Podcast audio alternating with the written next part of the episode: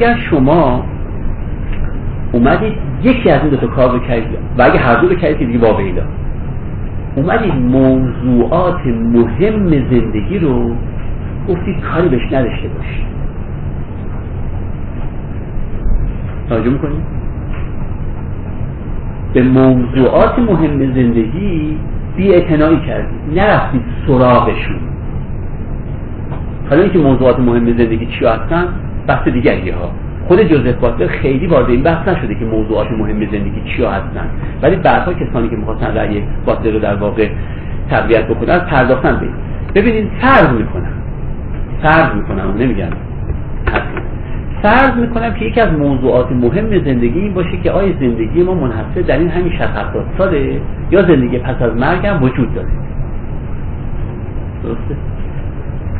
حالا این کسی اومد گفت که آقا ما نمی‌خوایم به این موضوع بپردازیم. نه اینکه اتخاذ موضع می‌کنیم ها نه اینکه قبول می‌کنیم که زندگی پس از مرگ وجود داره ها یا نه اینکه قبول می‌کنیم زندگی پس از مرگ وجود نداره. اصلا ما می‌خوایم پرونده این مسئله برای ما مفتوح نشه. مفتوح نشه. من اصلا به این موضوع نمی‌خوام توجه بکنم. بی به موضوعات مهم زندگی. این اول داشته باشید اینجا. این یک کار. یک کار دوم اینه که نه. حقایق مهم زندگی را. حقایق مهم زندگی رو. اینو یه اتخاذ موضعی در بابش بکنیم و بعد به قرائن و شواهد مخالف موضع خودمون بیعتنایی کنیم فرق اولی روی چی بود؟ در اولی پرونده رو مفتوح نمی کردی پرونده این موضوع رو. در اینجا زود مختومه می کنی پرونده توجه می‌کنی؟ میگی راست میگی. زندگی پس از مرگ موضوع مهمیه. من می‌خوام بهش بپردازم. میگه خب بپردازش. میگه خب زندگی پس از مرگ موضوع خیلی مهمیه. من در این موضوع به این نتیجه رسیدم که زندگی پس از مرگ وجود داره. پرونده مختومه شد میگیم قرار شواهد فراوانی هست که زندگی پس خلاف این مدعان بگی دیگه به اونا کار نداریم که پرونده رو زود مختومه کنیم. توجه می‌کنیم یا از اون طرف بگیم بله زندگی پس از مرگ موضوع خیلی مهمیه. باید اتخاذ موضوع درش کرد. خب بسیار چیکار می‌خوای بکنید بله من فکر می‌کنم که صبح حال تقریبا سه ساعتی فکر کردم و به این نتیجه که زندگی پس از مرگ وجود نداره. پرونده مختومه میگیم ولی یه قرائن و شواهدی فیلسوفان ارائه کردن الهیدانان ارائه کردن عالمان اخلاق ارائه کردن و حتی بعض از کسانی که در روانشناسی که زندگی پس از مرگ وجود داره بگه ما کاری نداریم ما زندگی ما پرونده رو مختومه کردیم. دو نوع خودفریبی تو زندگی وجود داره. یکی اینکه موضوعات مهم زندگی رو پروندهشو مفتوح نکنی. بگید من اصلا به این موضوع نمی‌پردازم. نه این ورشو می‌گیرم نه اون ورشو. ما چیکار داریم زندگی پس از مرگ وجود داره وجود نداره؟ نه میگی وجود داره نه وجود نداره. یعنی اصلا موضوعشو پروندهشو باز نمی‌کنی یک نوع دوم وجود داره و اون که پرونده باز شده رو زود میبندی توجه می‌کنی؟ زود میبندی میگیم بعد دیگه آخه دیگه هر موضوعی. مگه چقدر باید بحث بکنید من یادم میاد دانش یک دوست داشتم وقتی که غیر فلسفه درس میخوندم دوست داشتم که بعدها هم شخص مشهوری شد تو کشور در بعد از انقلاب. این هم کلاسی من عرض کنم که خیلی من کنجکا بود تو مسائل. اما واقعا تخصصش در این بود. که به هر موضوعی سرک می‌کشید و بعدم همه رو متهم می‌کرد به اینکه شما اصلا خیلی کند ذهنی یعنی این مسئله به سادگی الان واسه میگم حلش یادم میاد که یه روزی ما با یه دوست دیگه ای داشتیم تو تاکسی نشسته بودیم. داشتیم با هم بحث می‌کنیم راجع به همین زندگی پس از مرگ. با یه دوست دیگه. این هم کنار من نشسته بود. و هر کتام دوست مشترک بودیم. بعد من بهش گفتم به اون دوستی که با هم داشتیم بحث کردیم گفتم بابا ببین ما الان دو سه هفته است تو بحث باز به همینجا می‌رسیم. بیا اول تعیین اینجا تعیین تکلیف شروع کنیم یا نه؟ این دوست سوم گفت شما دو سه هفته است این موضوع بحث می‌کردید آره می‌کنید؟ گفتم آره. گفت من امشب فکر می‌کنم. صبح. و واقعا فردا صبح شما می‌گفت که حالا مثلا چی بود؟ مسئله همین مسئله بود که الان بهش میگیم معناداری یا بیمعنایی زندگی. ایشون شب فکر کرده بود و فهمده بود که زندگی معنا داره و معنای زندگی بر ما ترسیم کرد و این معنای زندگی. خب این در واقع ببینید می‌دونه معنای زندگی مسئله مهمی ها ولی پروندهش رو زود مختومه می‌کنه جوزف باسلر می‌گفت که اگر شما اینجور باشید که راجع به موضوعات مهم یا پرونده رو باز نکنید یا پرونده باز کرده رو زود ببندید اون وقت شما میفتید به بی اخلاقی حالا میگم چجور میفتید به یک نوع زندگی در واقع کاملا بی اخلاق وار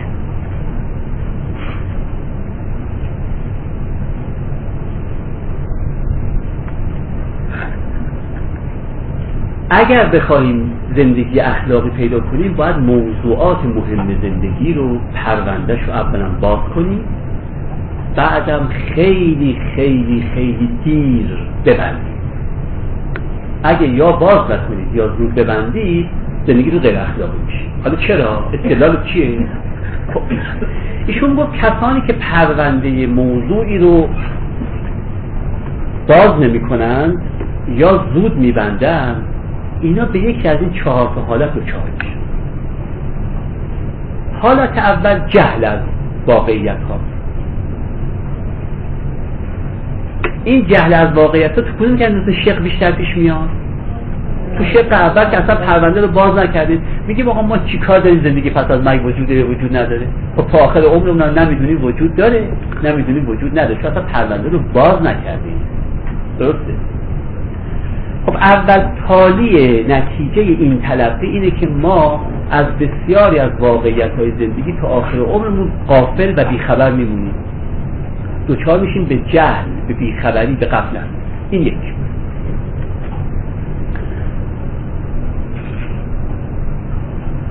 یه نتیجه دوم داره. ممکنه به جهل نیفتیم به باور کاذب دچار بشیم. یعنی باور پیدا کنیم راجع به اون موضوع ولی باوری که مطابق با واقع نیست.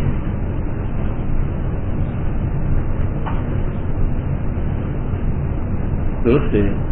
چون وقتی که من شواهد و قرائن رو مثلا یه اتخاذ موضع می‌کنم بعد میگید آقا شواهد و قرائن به خلاف این موضع تو هم فراوانه ها وقت من بی بکنم خب احتمالی که این باوری که به چسبیدم کاذب باشه این احتمالش بالا میره.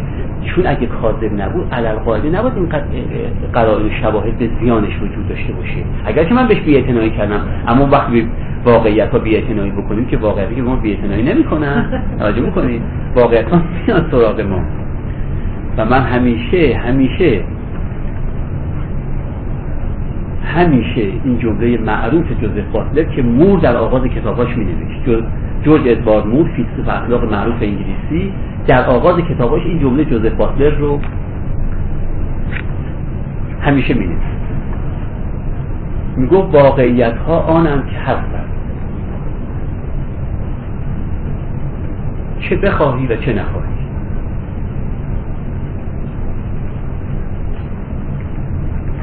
تو باید به دنبال واقعیت ها بدوی واقعیت ها به دنبال تو نمیدون بعضا فکر من وقتی پا به فرار می‌ذارن واقعیت ها میگن قربونت برم بیا من و دنبالشون می‌دونن نمی‌دونن که واقعیت ها هیچ وقت دنبال ما نمی‌دونن ما باید دنبال واقعیت ها بدویم مور این جمله رو خیلی براش مهم می‌گفت باتلر حق انسانیت رو در یه جمله بیان کرد و اون که واقعیت رو بپذیر و اگه بخوای واقعیت رو بپذیری چاره جزی نیست که به قراران شواهد مخالف توجه بکنی. توجه بکنی. و ما خیلی هم واقعا اینجور نیست پرونده رو زود مختومه می‌کنیم. یعنی باور کاذب پیدا می‌کنی راجع موضوع. باور کاذب پیدا می‌کنی راجع موضوع. و پرونده رو مختومه می‌کنی قراران شواهد مخالف میگه به ما کاری نداریم دیگه.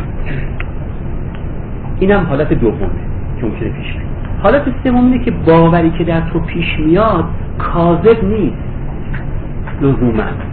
ولی استدلالی بر صدقش وجود نداره.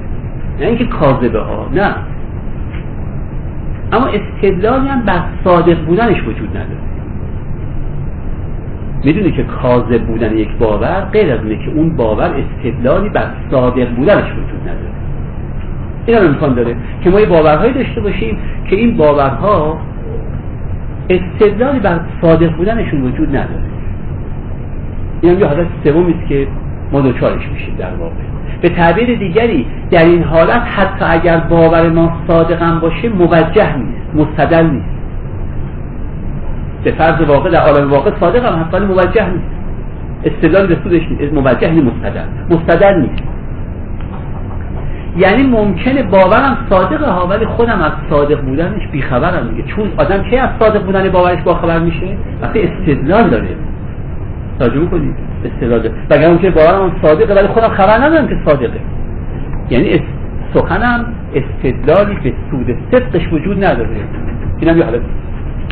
اما حالت چهارم هم وجود داره. با اون حالت چهارم هی کمتر میشه. در حالت چهارم نه. باورم ممکنه صادقم باشه. ممکنه استدلالی هم به سودش وجود داره.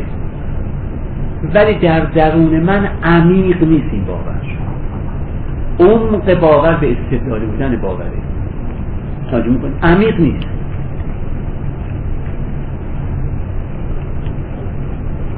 شما خودتون آیا واقعا تو باورهای خودتون نمی‌تونید تفکیک کنید؟ اعتقادات راسختون از غیر راسخ. یه اعتقاداتی هست که واقعا دستش بر نمیده براتون راسخ شده. و یه اعتقاداتی هست که نه رسوخ درتون نکرده.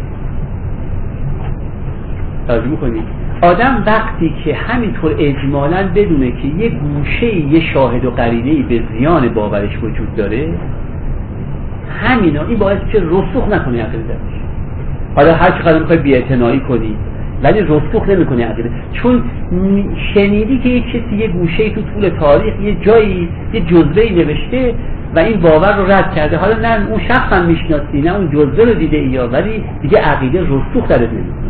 و آدم بر عقاید غیر راسخش عمل نمی‌کنه فقط به عقاید راسخش عمل توجه می‌کنی؟ میگن که آقا مثلا شما چای نخورید چای این ضرر داره.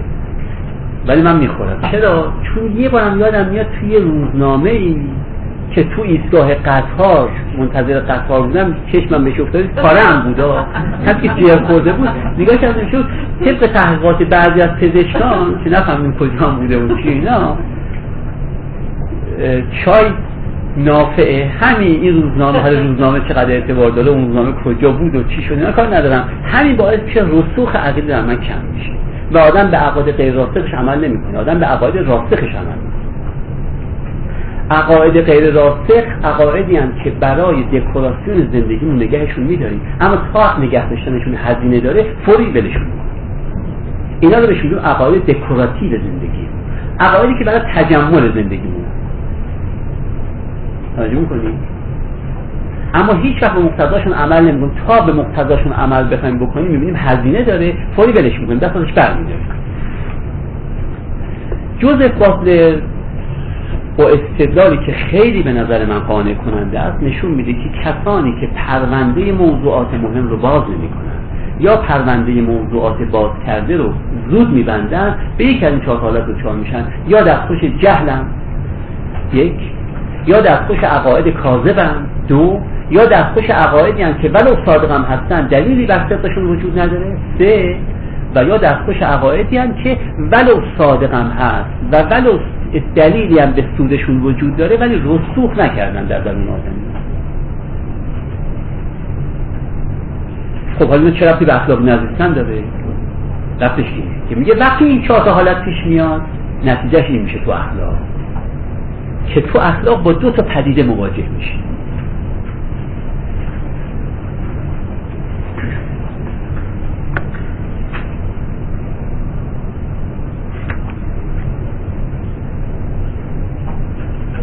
یک پدیده اینه که اخلاق احکامش ماهیتا غالبا مبهم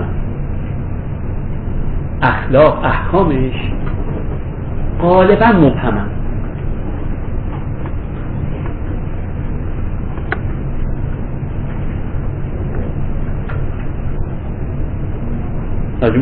برای اینکه از این ابهام بیان بیرون ما نیاز به عقاعد صادق موجه راسخ داریم. اگه عقاعد صادق مستدل راسخ نداشته باشیم ابهام اینها باقی میمونه. ابهام احکام اخلاقی باقی میمونه.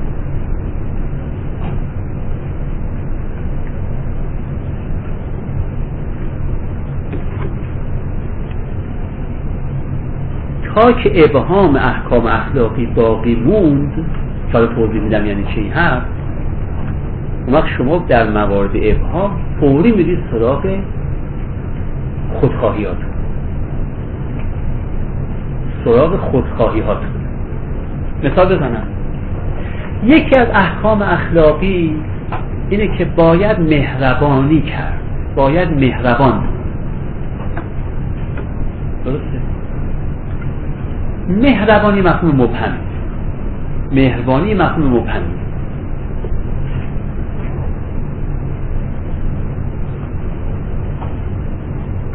برای اینکه بفهمیم واقعا چه چیزی مهربانیه باید انسان رو خوب بشناسیم. و باید خودمون رو هم خوب بشناسیم. تا خودمون رو خوب نشناسیم و طرف مقابلمون خوب نشناسیم هیچ وقت نمی‌تونیم بفهمیم مهربانی یعنی چی. توجه می‌کنیم به نظر شما پدر و مادرایی که بچه های خودشون رو لوس می‌کنن اینا چرا بچه هاشون لوس می‌کنن؟ اگه بهشون بگید میگن آدم باید مهربان باشه با فرزندان خودش. اما چرا مهربانی به اینجا کشیده؟ به خاطر اینکه بچه رو نمیشناختن. یا خودشون رو نمیشناختن یا هر رو نمیشناختن. بنابراین می‌خواستن مهربانی بکنن در واقع ولی در واقع اخلاق عمل نکردن. نظر می‌کنی کردن کنن خیلی پدر و مادران هستن که از بس نامهربانی می‌کنن بچه رو از رشد باز میدارن؟ بلکه چی می‌کنیم؟ عرض می‌کنم که بهشون اعتراض می‌کنیم میگن آدم باید مسلحت بچه شده نظر بگیره. من نمی‌تونم بدون سیلی بچه رو مسلحت سوق بدم. خب اونقدر سیلی می‌زنی که خودش و مسلحت همش له میشه دیگه. از اون طرف هم اونی که لوس می‌کنه بچهشو میگه آقا مهربانی اصل خیلی مهمه. شما که از هر روانشناس هم بپرسید تو تلویزیون هم دیروز میگو از می‌کنید که بچه هاتون مهربان باشه. توجه می‌کنید چرا؟ چون مصلحت یه مفهوم مبهمه. مهربانی هم مفهوم اون می‌تونه به استناد به مصلحت له کنه بچهشو. بگه آقا نمیشه که هر از ناز و نوازش بچهشو بکنه. مصالح بچه مهمه. خوشایند بچه نباید اینقدر در نظر گرفت. له بکنه بچهشو. از اون طرف اون کسی می‌تونه بگه مهربانی با بچه رو اونقدر در واقع کش بده که این دیگه نتونه. نتونه بچه خوب تربیت بکنه. وقتی بچه تربیت بکنه که متکی به خود نیست مستقل نیست و هزار مشکل دیگه.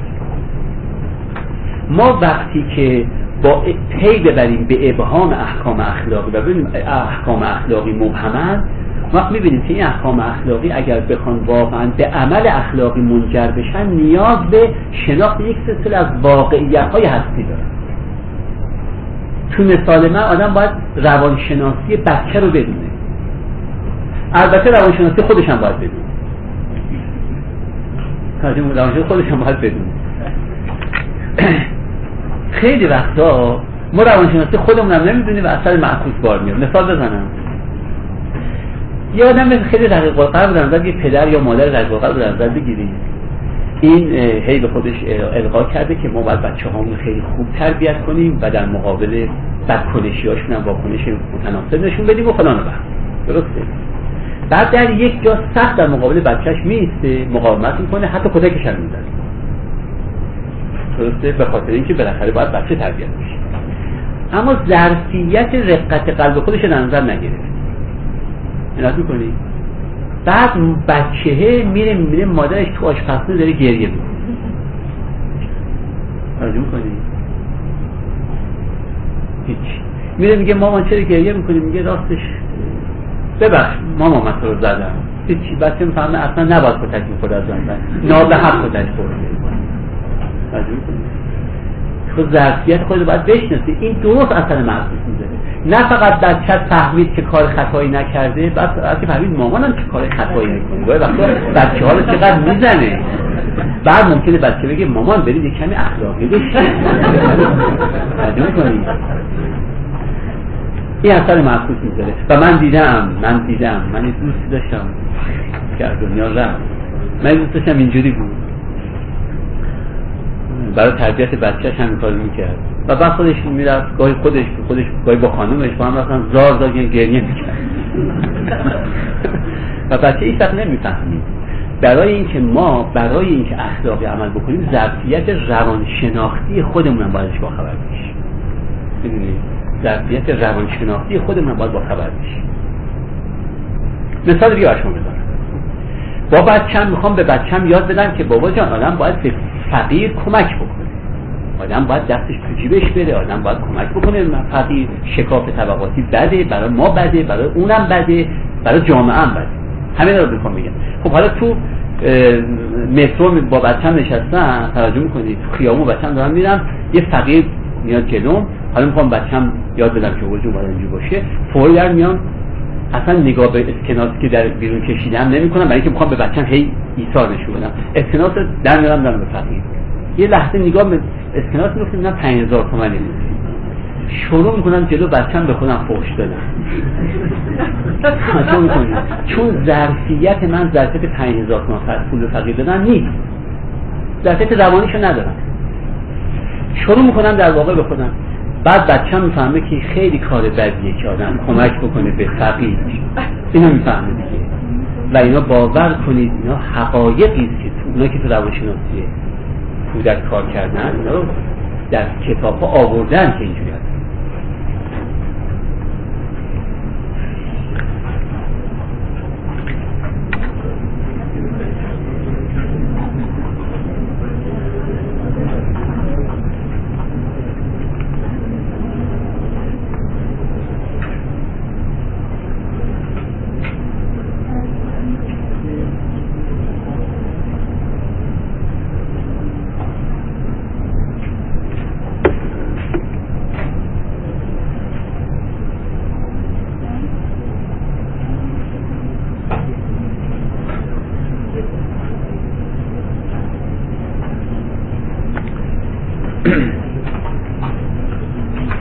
واقعیت اینه که برای اینکه ابهامی که در احکام اخلاقی وجود داره اینا به عمل اخلاقی واقعا بیانجامه چاره جزی نیست که ما بشناسیم.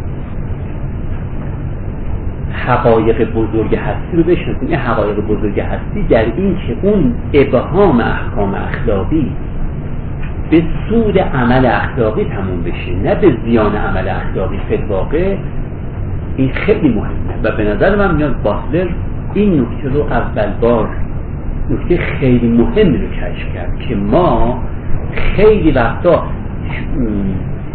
وقتی احکام اخلاقی به صورت مبهم بیان میشه واقعا شیفته احکام اخلاقی هستیم. واقعا آه می‌کشیم که ای کاش ما اینجوری زندگی می‌کردیم. ولی بعد زندگی عملیمون اصلا اخلاقی نیست. به خاطر اینکه این واقعیت ها نمی‌دونیم. و این معناش اینه که برای اخلاقی زیستن باید روانشناس بزرگی بود. باید روانشناس بود. و اون حقایق بزرگی که می‌گفتیم نمی‌تونیم پروندهش رو باز نکنیم یا نمی‌تونیم زود ببندیم حقایق مربوط به انسانه. ما باید بدونیم. ما باید حدود و سقور جبر و اختیار آدمیان رو بدونیم. حدود و سقور الگو برداری آدمیان رو از یکدیگر بدونیم. با قرائز ناپسند خودمونم مواجه بشیم بشناسیمشون. توجه می‌کنید اینه یه حقایقی که تا نشناسید احکام اخلاقی براتون جالبن جذابن واقعا هم دلانگیزن صادقانه هم میل دارید اخلاقی زندگی بکنید ولی عمل اخلاقی نمی‌کنید. همه همه اعمالتون بالمعال غیر اخلاقی از آب در میاد. این یک واقعیت گفتم دو تا واقعیت. گفتم جوزف باسلر می‌گفت از اون چهار تا پدیده یعنی از پدیده جهل و از پدیده باور کاذب پیدا کردن و از پدیده باور غیر مستدل پیدا کردن و از پدیده چهارم که پدیده باور غیر راسته از اون چهارم گفتم تو عالم اخلاق دو تا نتیجه می‌گرفت. اول نتیجه این بود که اول نتیجه اینه که باورهای اخلاقی همشون ماهیتا مبهمن. برای اینکه از این ابهام بیرون بیان نیاز به شناخت واقعیت ها داریم. وقتی به این شناخت واقعیت ها دسترسی پیدا نمی کنیم طبعا عمل اخلاقی ما عمل اخلاقی نیست عمل بظاهر اخلاقی این یک واقع اما یه واقعیت دوم. و اون واقعیت اینه که وقتی هم عمل اخلاقی انجام نمیدیم اینجا قسمت اول فرض بر این بود که می‌خوایم عمل اخلاقی انجام بدیم ولی به خاطر اون ابهام و وقتی اون ابهام منظم میشه به عدم شناخت درست از واقعیت های مهم و عمل اخلاقی انجام نمیدیم اما حالا تو قسمت دوم. تو قسمت دوم این که وقتی هم عمل اخلاقی انجام نمیدیم هیچ وقت شرم از عمل اخلاقی انجام ندادن نداریم که با توضیح بدم شروع می‌کنیم به دلیل تراشی عمل اخلاقی انجام ندادم. حالا شرمنده هم نیستم از اینکه عمل اخلاقی انجام ندادم. شروع می‌کنم به رشنالیزیشن دلیل تراشی. به تعبیر خودمون عضو بهانه آوردن. به تعبیر عوامانه ترش ماسمالی کردن داستان. توجه می‌کنید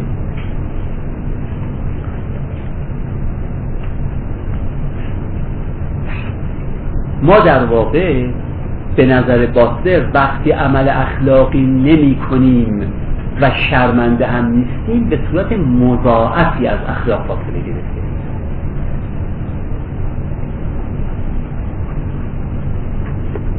توجه می‌کنیم اگر من دروغ گفتم و از دروغ گفتن خودم شرمنده بودم یک مرحله از اخلاقی بودن فاصله گرفتم. اما اگه دروغ گفتم و از دروغ گفتن خودم شرمنده هم نبودم به دو فاز به دو مرحله من در از اخلاق دوری کردم. درسته؟ اینجاست که باتلر به اقتفای خیلی از آلمان فضیلتگرای اخلاق معتقد بود که شرم شرم اخلاق مرحله دومه.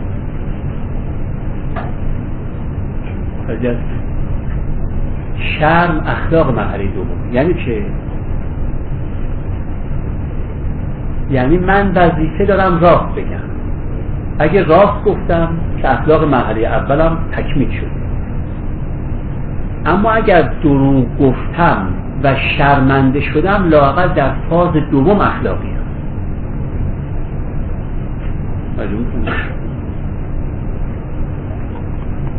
اما اگر دروغ گفتم و از دروغ گفتن خودم شرمنده هم نبودم به دو فاز دور شدم از اخلاق. بنابراین به نظر من باتلر اخلاقی عمل کنید. ولی اگر اخلاقی هم عمل نکردی در یه جایی شرمنده باشید از اینکه اخلاقی عمل نکردی این شرم شما رو اخلاقی تراز دوم لاقل می‌کنه. اگر این تراز اول اخلاق ندارید لاقل تراز دوم اخلاق داشته باشید. توجه می‌کنید؟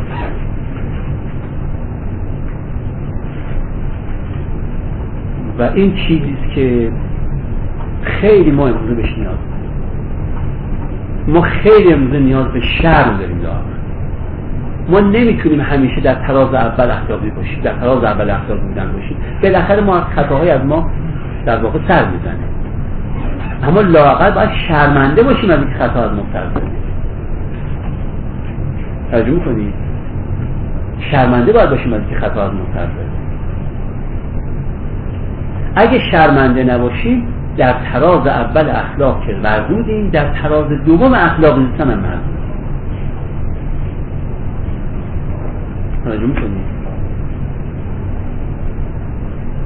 اگر من دروغ گفتم و بعدم که دروغمو با اسناد و مدارک اثبات کردید بازم خندیدم ترجمه کنید این واقعا نشون می‌دید که ریشه من اصلا از آب اخلاق بیرون اومده. دیگه اصلا ریشم به آب نیست دیگه. دیگه همون که ظاهر درستم خشکه ریشش هم خشکه انسان اخلاقی کسیه که اگر معصوم نیست لاقل از عدم معصومیت خود شرمنده. خب نمی‌تونیم ما معصوم باشیم چون تو تراز اول اخلاق نمی‌تونیم هیچ انسانی نمی‌تونه در تراز اول اخلاق هیچ انسانی به نظر من به تمام معنا اخلاق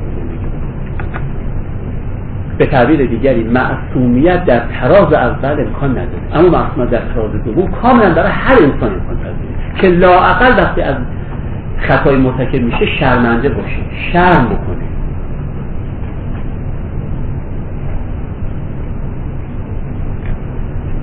ترجمه کنیش شرمنده باشه که اخلاقی زندگی نکرد. خب حالا چرا شرمنده؟ چرا جز فاصل به اون جهل ما به اون باورهای صادق ما. ببخشید باورهای ناصادق ما. یا به اون باورهای غیر مستدل ما. یا به اون باورهای غیر راسخ ما. می‌گفت علتش این که شرم نداریم و علتش اینه که نمی‌دونیم چه کرده این با طرف مقابل. نمی‌دونیم چه کرده.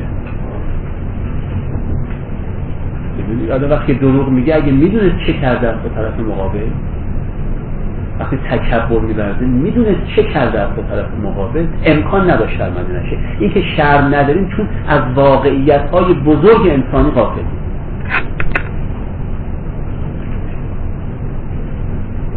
اگه آدم می‌دونست با دیگران داره با غیر اخلاق بودن چی, چی کار می‌کنه با دیگران؟ راجع می‌کنی؟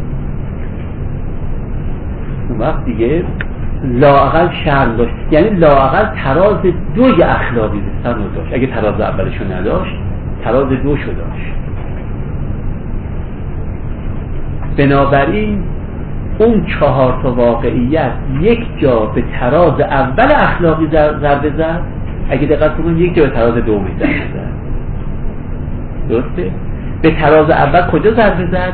این که ما در موارد ابهام به خاطر اینکه علم به واقعیت های انسانی نداشتیم اخلاقی عمل نکردیم. تو تراز اول ضربه زد تو تراز دوم چون ندونستیم چیکار کرده ایم شرم آرزمون نشد و وقتی شرم آرز ما نمیشه ما تراز دوم اخلاق هم از دست دادیم. ما در هیچ محل اخلاق زندگی نمی‌کنیم. و این ازش تعبیر می‌کرد به خودفریبی. ما اینجوریه که اینجوریه که دیگه از اخلاقی بودن فاصله می‌گیریم. یا در تراز اول یا در تراز دوم. باطله در واقع پیامش حالا بخوام محصلش رو بگم چون سوالات اینجا باید جواب بگم. باطله پیامش اینه که آقا در م... در مرحله اول معصوم زیستن محاله. اما آقا در مرحله دوم معصوم زیستن ممکنه و بسیار بسیار بسیار آسانه. اگه واقعیت انسان رو بشید بفهمید که دارید چیکار می‌کنید وقتی دروغ میگید. وقتی تکبر میورزید دارید با طرف مقابلتون چیکار می‌کنید. وقتی خیانت می‌کنید در امانت دیگران دارید چیکار می‌کنید. وقتی دارید وفای به عهد نمی‌کنید دارید چیکار می‌کنید. و قصد در بقیه موارد. و اینه که من باطل میگم برید سراغ موضوعات مهم انسانی. اولا پرونده هاشون رو باز کنید و ثانیا هم دیر ببندید پرونده ها تا باور کاذب پیدا نکنید تا جه پیدا نکنید تا باور غیر مستدل پیدا نکنید و تا از کنم که باور غیر راسخ پیدا نکنید. و ای کاش ما اینجور بودیم که واقعیت های انسانی اینا رو پروندهش رو باز می‌کردیم. اینقدر با بیتوجهی با این واقعیت ها زندگی رو سر نمی کردیم یا اگه پرونده رو باز کردیم زود اتخاذ موضع نمی کردیم گفتیم ما که تعیین تکلیفمون شد دیگه. ما فهمیدیم که بله فلان. حالا اینکه این واقعیت های مهم چیا هستن از نظر باسلر این که خدا وجود داره یا نه هم مسئله مهم. باسلر الهیدان متدین مسیحی بود. اون معتقد وجود و عدم خدا از اون موضوعاتی که باید حتما پروندهش رو باز بی اعتنایی نکنید به اینکه ما چی کار داریم خدا هست یا به نظر باطل دارم میگم. از نظر باطل زندگی پس از مرگ هم موضوع مهمیه باید پروندهش باز بشه.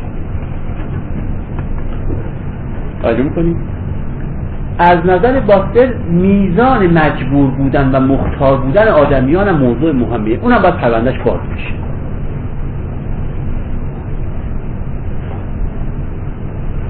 و از نظر باطل ظرفیت روانشناختی فضیلت ورزی هم موضوع مهمه شما بدونید ظرفیت روانشناختی فضیلت ورزی رو چقدره. اینو باید بدونید؟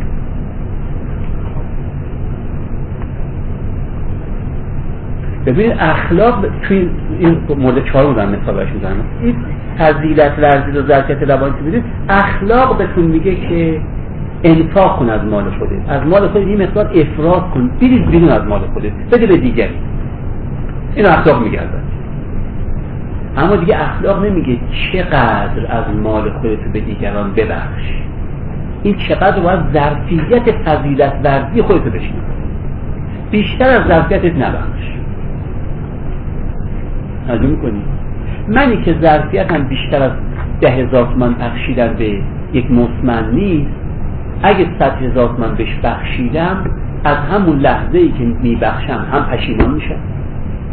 هم به او فحش میدم. هم به خودم فحش میدم. توجه می‌کنید و تمام چیزی که از این جدا کردن مال از خود باید به دست میومد همش از دست میاد فوق ظرفیت نبخش.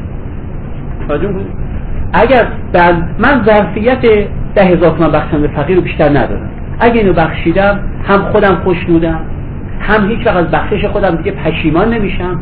هیچ وقت به اون فقیر خوش نمیدم که چرا اومدی دست دراز کردی جلو من؟ فلان فلان شده. نمیگم اینو دیگه. اما وقتی ظرفیت خودم در میگم ببینید من بارها گفتم کسی میاد من میگه که آقا من می‌خوام ترک تحصیل کنم این دانشگاه ها که به درد نمی‌خوره. من در حد لیسانس خوندم به درد نمی‌خوره. توجه می‌کنید عمرم نمی‌خوام جوانیمو تو دانشگاه ضایع کنم. این دانشگاه من بهش میگم راست میگی. از لحاظ اخلاقی ما حق نداریم لگد مال کنیم عمر خودمون جوانی خودمون. حق نداریم. من قبول می‌کنم.